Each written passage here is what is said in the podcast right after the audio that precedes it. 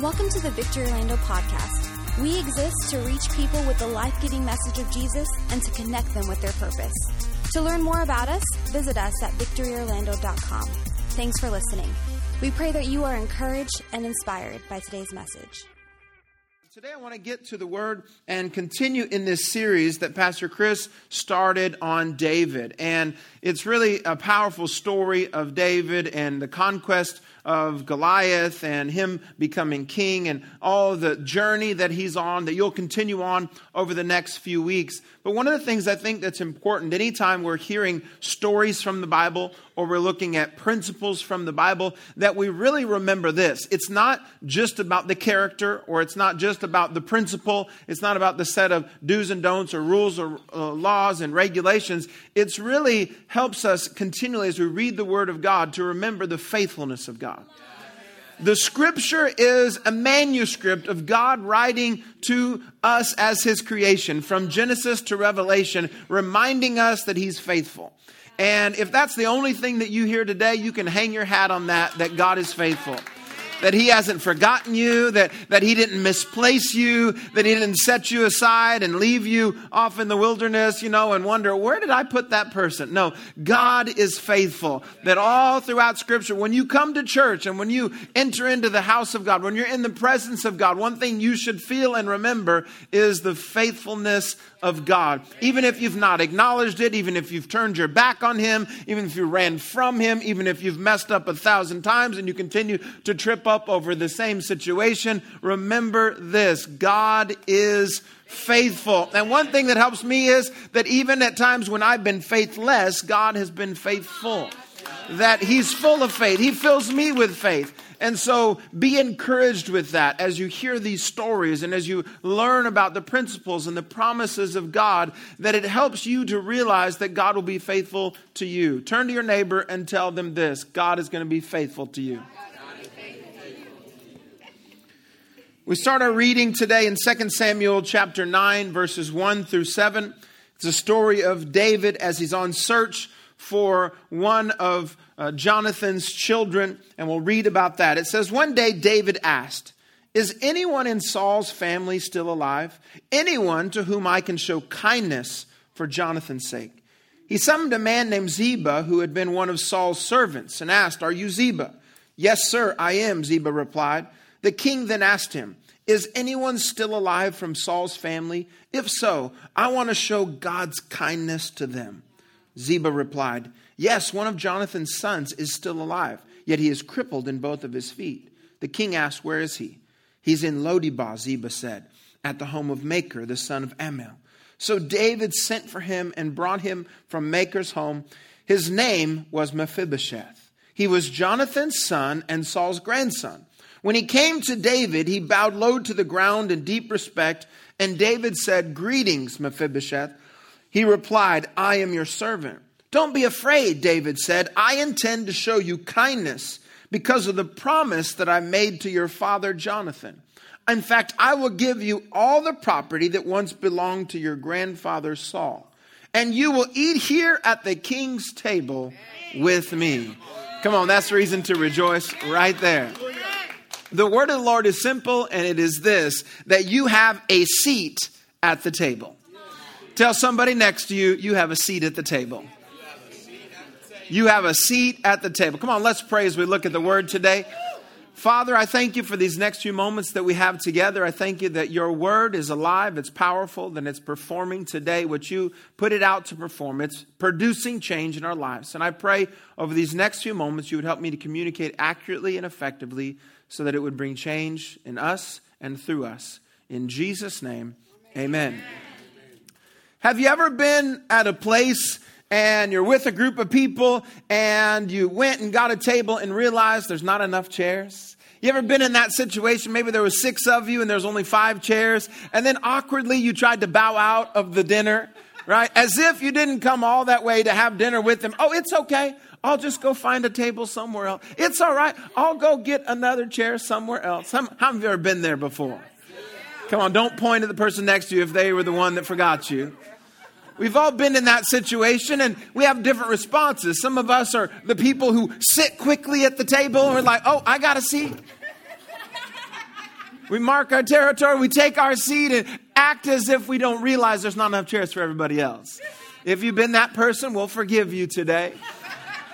And then there are those who, who scramble around the restaurant to find the chair, even if it's not theirs, and grab it from someone else. Hey, are you using that? Okay, thank you. And you take that chair just so that everybody can have enough. Or you're the person who just kind of act, you know, like, oh, it's all right, I'm just going to go chill over here. Well, wherever you are in, you know, that situation, I want to encourage every single one of you that you all have a seat at the table that God has not forgotten about you, that God didn't misplace you. In fact, God has a seat for you at his table. And through this story, what we see is that David was telling Jonathan's son, Hey, you may have been in Lodebar. Lodebar is a place of, of exile, place of shame. It was a low place, a desolate place. It was a forgotten place. If you study the history of this city called Lodebar. But when you think about the fact that here is royalty sitting in a lost place. Here is royalty sitting in a low place. He had royal blood running through his veins, but yet he thought everybody forgot about him.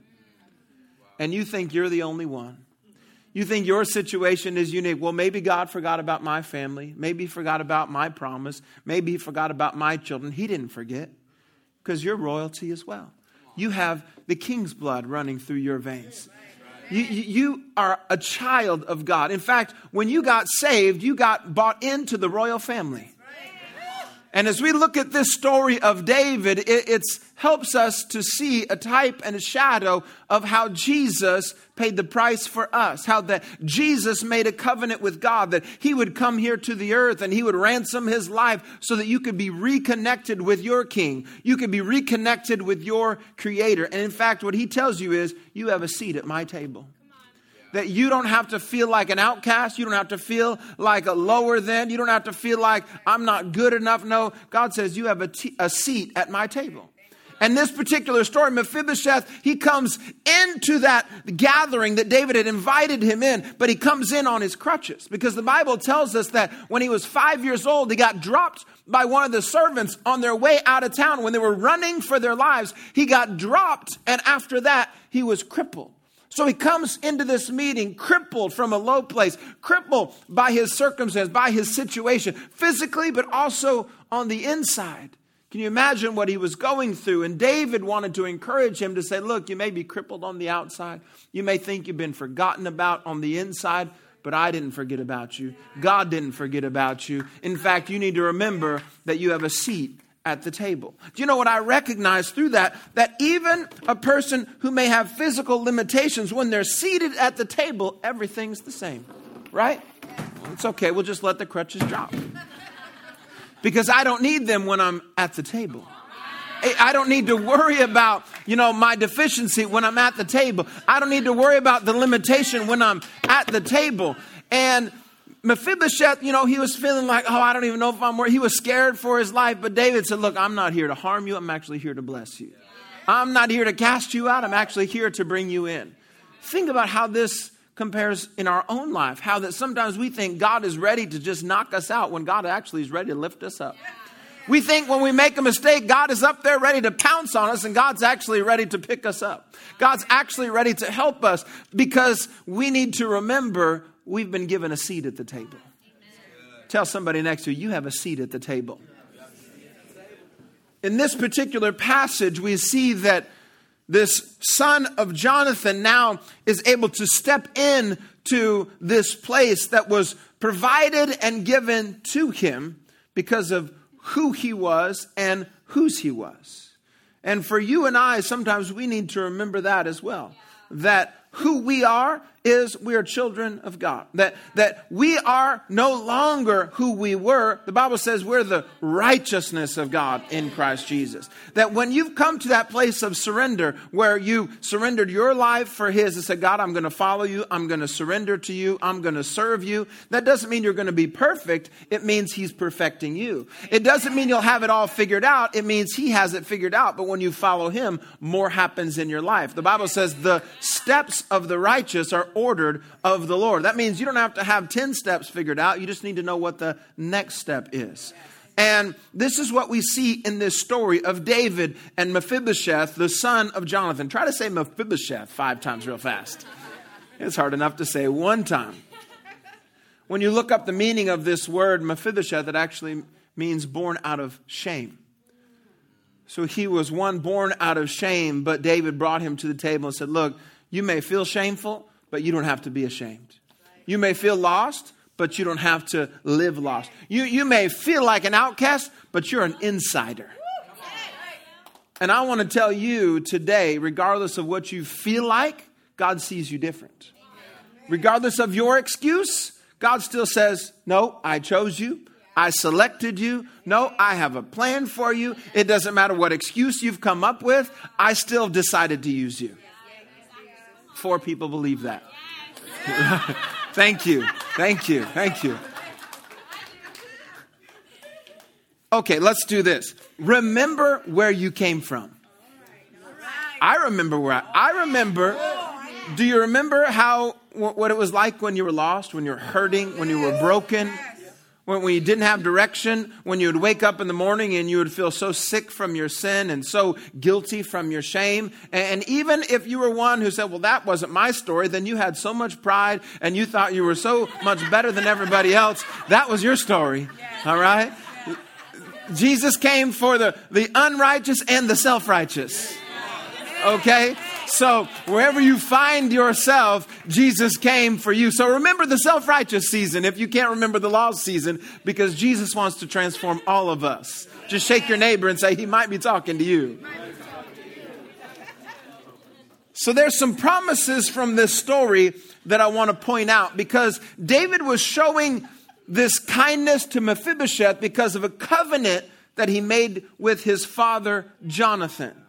And when we read the Old Testament, it helps us to understand the covenant that we've been given in the New Testament. The covenant that was purchased for us by the sacrifice of Christ.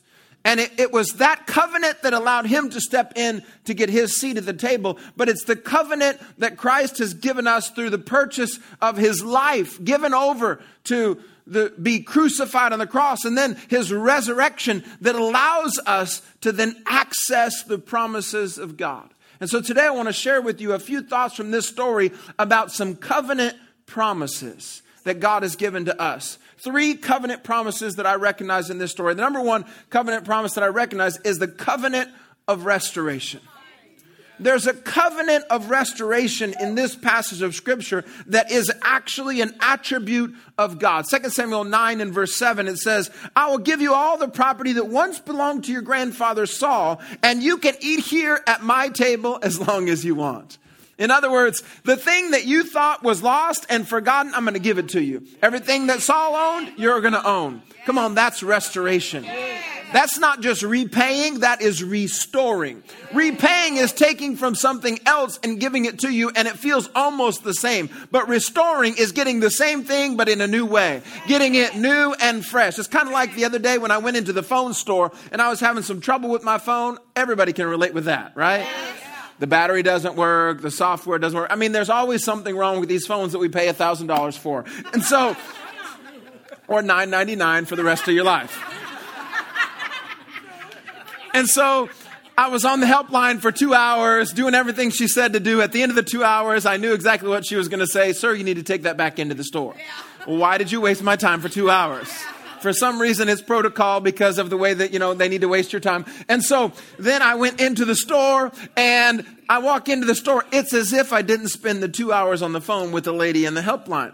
And they went through the same process that I went on with the lady on the phone. I said, ma'am, I went through this process. I know but it's protocol. So another two hours went by. And finally, at the end of these two hours, they said, it's not a software issue, it's a hardware issue. Oh, In other words, it's not the brain, it's the body. The, the actual component of the phone, there's something wrong. And so this was the good news. After all of that hassle, they said, We're not going to give you a refurbished phone. We're not going to take your phone. We're not going to fix it. We're just going to go into the back and we're going to get you a brand new phone. Come on. That is restoration. All right. I didn't want a rebuilt phone. I wanted restoration. I wanted a phone that I bought two years ago to be brand new, and that's what I got. And that's what happens when God says, I'm going to restore. He says, I'm not just going to patch you up with some duct tape. No, I'm going to make you brand new. I'm going to restore you. In fact, the Bible even says when the enemy comes and steals things that he has to repay and that God will restore. So God restores you even when you've messed up, even when you've gone the wrong direction. The Bible says God is a God who restores. He restores things in your business, restores things in your health, restores things in your family, restores dreams on the inside of your heart. And my challenge and encouragement for you today is to just understand and simply remember a covenant promise that you have from God. And that is that God is a God who restores. Turn to somebody next to you and tell them, God restores. There's a scripture in the Bible in 1 Peter 5 and verse 10. It says this And God, the God of all grace, who has called you to his eternal glory in Christ, after you've gone through suffering for a while, will himself then restore to you and make you strong, firm, and steadfast. Friends, this is a great picture of the grace of God, how the grace of God works. In fact, one thing we need to understand about the grace of God is that the grace of God is given to us and it enables us to experience what we don't deserve and we couldn't pay for. Think about that for a moment. The grace of God gives you what you don't deserve and what you can't pay for. Salvation is not something you can earn, it's given freely by the grace of God. It's not something that a million dollars in your bank account could buy you, but God gives it to you anyways. When we talk about restoration, we need to understand the power of His grace. So we have this promise of restoration, and that's really what grace does it restores us. The second promise that we have here, the covenant promise, is this covenant promise of provision. Everybody say provision. 2 Samuel 9 and verse 10, it says, You and your sons and your servants are to farm the land for him and then bring in the harvest. Everybody say harvest. So that your master's grandson may be provided for. And Mephibosheth, grandson of your master, will always be able to eat at my table. So not only will there be provision at the table, but there will be harvest continually. He said, You can go out into those fields and you can plant and you can harvest. And everything you harvest, you can bring it to Mephibosheth. And everything you harvest is his. And plus, he can always have a seat at my table. Do you know that's double harvest? There's harvest on the seeds that you sow, and then there's harvest that you didn't even sow for. There's harvest that God wants to give you that you didn't even do anything for. There's harvest set up for your life that, that because of your intellect, you couldn't even get there. Because of, of your limitation, you couldn't even get to that place. But God says, look, I own it all anyways, and I'm the provider, so I have given you a covenant promise of provision. I just want to tell you this, give you a little news flash, kind of a ticker on the bottom of the screen of church today, and that is this that your employer is not your source. The government, the government is not your source right? The last name on your driver's license, that is not your source. The, the diploma that hangs on your wall, that's not your source. I mean, you're smart, you're beautiful, you're handsome, you're wonderful, you're talented, but you know what? All of that summarized together can't produce what you need in life. God is your source. Six people believe that. Seven, eight. If you think that the company that puts their name on that check that deposits that money in your bank account is your source, you're to you're to go through some tough seasons in life. If you think that, you know, you're smart enough to get what you need in life, then you're going to be lacking. You're going to live a life less than God's best. Friends, I want to tell you, the Bible says in Psalms that he owns the cattle on a thousand hills. And the new Caleb version says the oil and the gas, gas underneath. All right? So he owns it all. He owns what's underneath and he owns what's on top. He, the Bible says the earth is the Lord's and the fullness thereof. So God is your source. You have a covenant promise of provision. Now, just because you're not accessing it doesn't mean the promise doesn't exist. Here was Mephibosheth in Lodebar, a desolate place, an exiled place, a, a forgotten place. Yet he had a covenant promise of provision. He wasn't accessing it. In fact, he didn't even know how to access it. But yet, it was still there for him. And David had to call him up out of that place. Sometimes it just takes people calling us up out of where we are so that we can see ourselves the way God called us to see to be. And really that's what happens for us many times in, in a service we're listening to something, we're in this environment, it's kind of like I see part of what God has for me, but then someone calls out another aspect. No, no, no, no. Did you not know God has more in store for your life? Well, I thought this was everything. No, I thought just salvation was good enough. But God says, no, no, no, no. I have set up provision for you. Not only do I want to save you, but I want to help provide for you. Not only do I want to cover you with my grace, I want to enable you so that you can live right. I want to enable you so that you can make better choices. I want to enable you so that you can walk into the best that I have for your life. Do you remember the scripture in John chapter 10? I'm going a little off script here, but that's all right. If you remember this, the verse in John 10 and verse 10, do you remember it says, Who comes to steal, kill, and destroy? The thief. Okay, if you don't know that, it's an open book test. They'll put it up on the screen. The thief comes to steal, kill, and destroy. But then what did Jesus say? I have done what? I've come that you might have life and what? Life more abundantly. So here's just an easy litmus test to know where destruction comes from. If it involves stealing, killing, or destroying, it's not from God. Okay? That's from the enemy. But if it involves life and life to the fullest, guess who gives it? God does. You have a covenant promise of provision. As I read through the scriptures, as I read through this Bible, not as a historical document, you know, with contextualization of who wrote it. No, I just believe what it says. I believe the Holy Spirit inspired it, as the scripture says. As I read through this, do you know what? God, it's God speaking to us. And it reveals who He is, it reveals the nature of God. One of the scriptures that I read here about the provision of God comes to us here in 2 Corinthians 9 and verse 8. It says this, and God is able. Everybody say he's able. God is able to bless you abundantly. So that in all things, at all times. How often? You know, in Spanish, that it means the same thing. Todo. Todo, right? Every language in the earth, if you break that word all down, you know what it means? All. So that God bless you with things at all times, having all that you need, so that you will abound in every good work. You see, this is the byproduct of the blessing, so that you can abound in the good works that God has called for you. Why does God have supernatural provision and a promise for that set up for you? So that you can abound in every good work. And he doesn't leave some out. It's not like he said for the select few, he said for all. So that you may abound in all the things, all the time, for every good work. You know what that tells me? You don't have to have a pulpit to make a difference. You don't have to have a microphone to make an impact. You don't have to sing a song to influence somebody's life. No, you impact them, Chris, in your job. You impact them in your neighborhood. You impact them with your family. You impact them with your life. You impact them through your influence. And part of God's blessing upon our life is for every good work. This is a covenant promise of provision. The third thing that I see through this story is the covenant promise of favor. Favor takes provision to the next level because favor opens up doors for your life that you could never open on your own. In fact, favor gives you what you don't deserve just because you have favor. This is the greatest definition of grace. Grace is God's unmerited favor.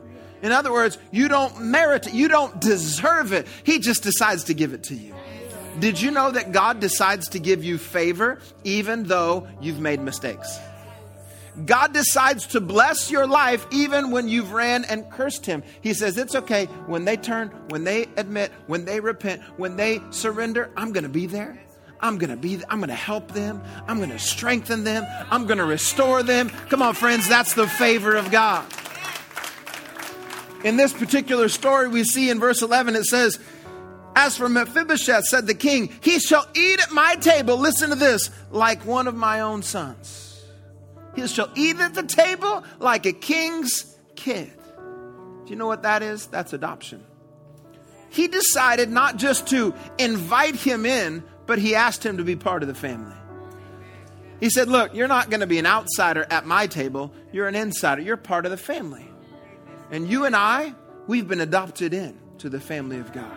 Listen to what we see here in the New Testament. We see that we actually are part of his family. We're no longer outcasts. We're no longer on the outside looking in. So, those lies of the enemy, you just need to defeat those today and say, No, I'm not what I've done. I'm not where I've been. I'm not the lie that I'm believing in my head, how I'm, I'm kind of like part of the way in God's family. No, no, no. You're either out or you're in. You're not an outsider in. You're in and you're in, all right? You're not an outcast. You're not a slave. No, you're a son and a daughter of God. Listen to what Ephesians 2 in verse 19 through 20 says.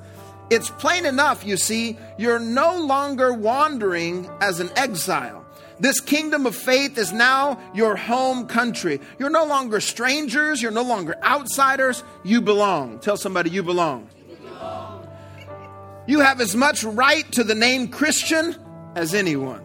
Man, you can read that again. You have as much right, not based on what you've done, not based on what you've said, but based on what He's done. You have just as much right as any other person in this room to say, I'm a Christian, I'm a follower of Jesus. In fact, the scripture says in the message, God is building a home and He's using us all, irrespective of how we got here. Come on, some of you came on different journeys to get here, right? I came on a different journey than you do, but irrespective of how we got here to this place in the journey, in what he is building. He has used the apostles, the prophets for the foundation, but now he's using you. He's fitting you in brick by brick, stone by stone, with Jesus Christ. See, this is the key with Jesus Christ as the cornerstone, holding all the parts together. You've been shown favor because of what Jesus has done. Through Jesus, you have a seat at the table. You're not an outsider. In fact, you have direct access. Hebrews says you can come boldly to the throne of grace and obtain mercy. You have access. You don't have to go to a priest. You don't have to give an offering. You don't have to light a candle. You don't have to ring a bell. You don't have to go to a special place. You don't even have to come here to a Christian church on a Sunday morning. You can do it on Tuesday afternoon. You can go directly to the throne. Isn't that right?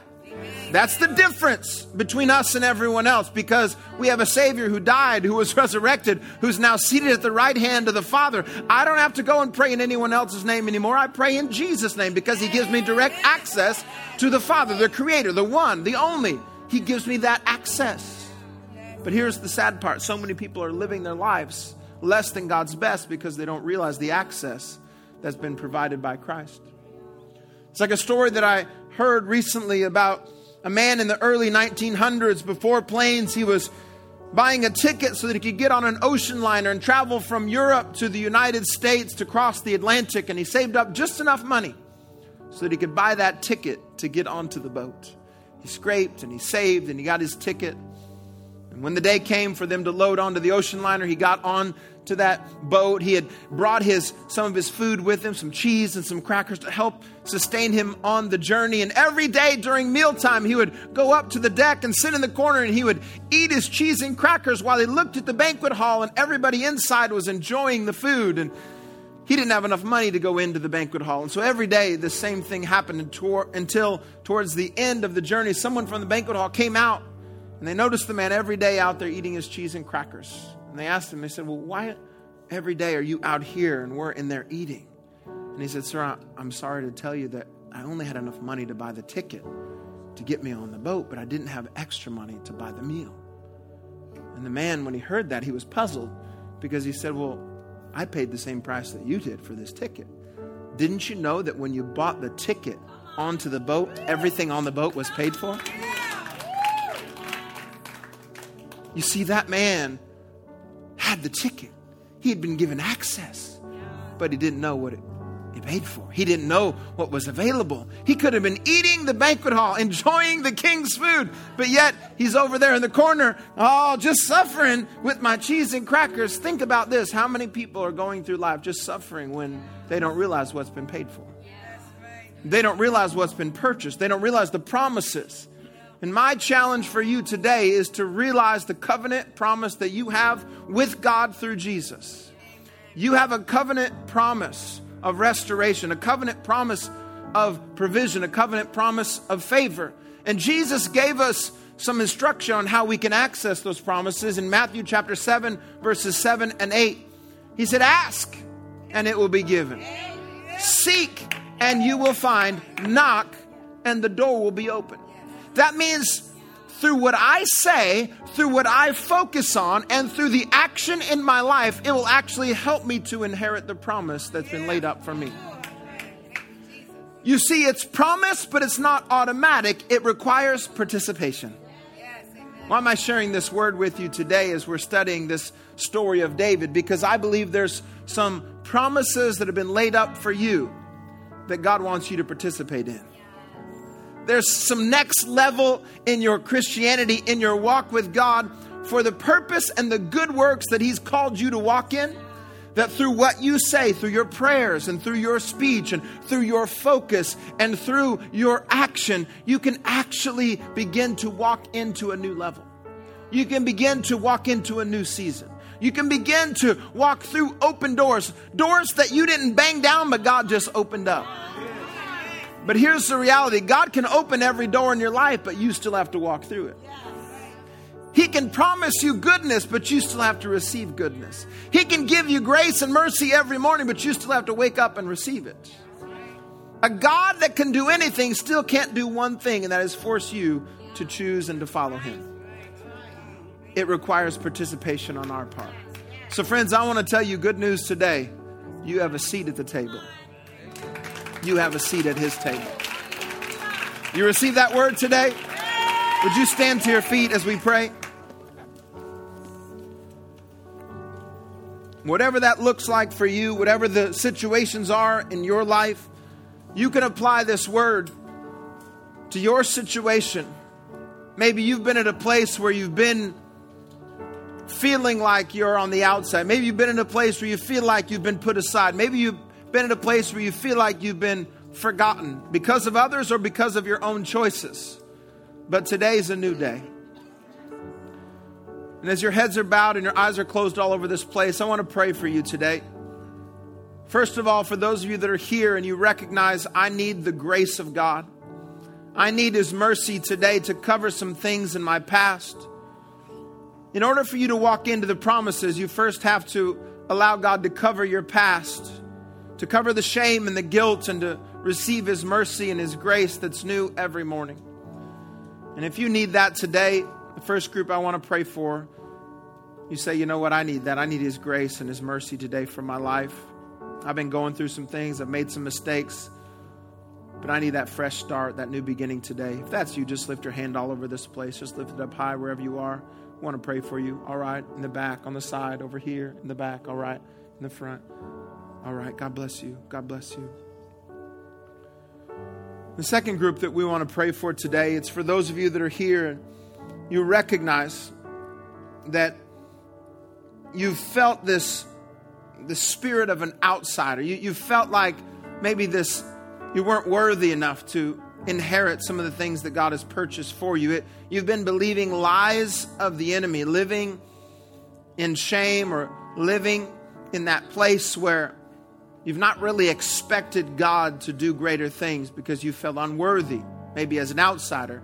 But today you say, I want someone to pray for me. I, I want to step out of this and into the confidence that God has given me. If that's you, just lift your hand as well all over this place. I want to pray for you.